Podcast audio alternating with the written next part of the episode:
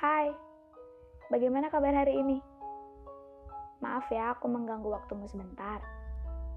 Aku ingin sekali bercerita tentang lelaki hebat yang biasa aku panggil Bapak.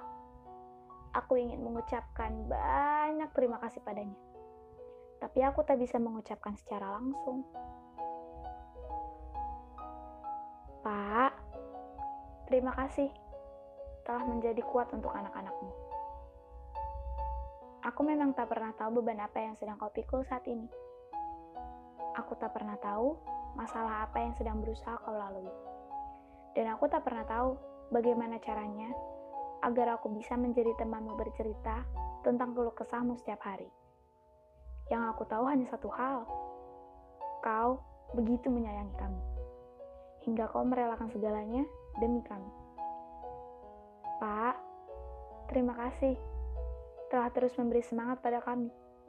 Terima kasih telah memberitahu betapa kejamnya hidup di dunia ini. Terima kasih telah selalu mengajarkan kami bagaimana caranya bersyukur dan caranya berbuat baik tanpa mengharapkan pamrih.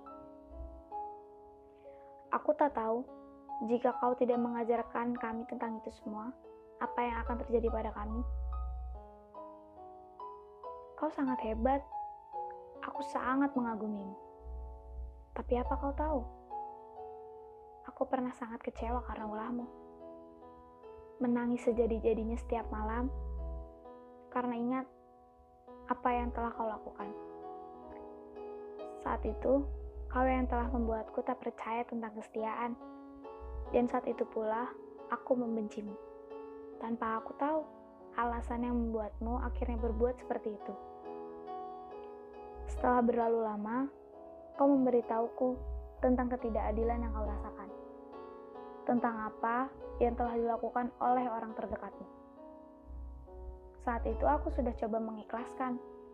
Tapi sebelumnya, aku bangga. Bangga karena kau masih ingin mempertahankan. Harga dirimu sangatlah tinggi. Tapi kau rela melakukan itu semua demi kami.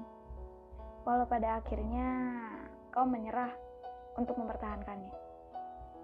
Tapi tak apa, aku tahu rasanya. Dan sepertinya memang lebih baik seperti ini. Pak, terima kasih telah menjadi pendengar yang baik untuk kami. Terima kasih telah memberi kami pedoman hidup. Aku sudah berhasil mengikhlaskan semuanya. Aku selalu bersyukur telah lahir di keluarga kecil yang kemudian hancur ini.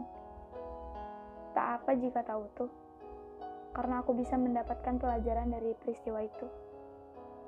Pelajaran yang tidak bisa didapat di sekolah. Pelajaran hidup yang telah membuatku menjadi seorang yang pemilih. Jika aku diberi kesempatan oleh Tuhan, aku ingin kembali ke masa lalu dan mencegah perpecahan yang akan terjadi.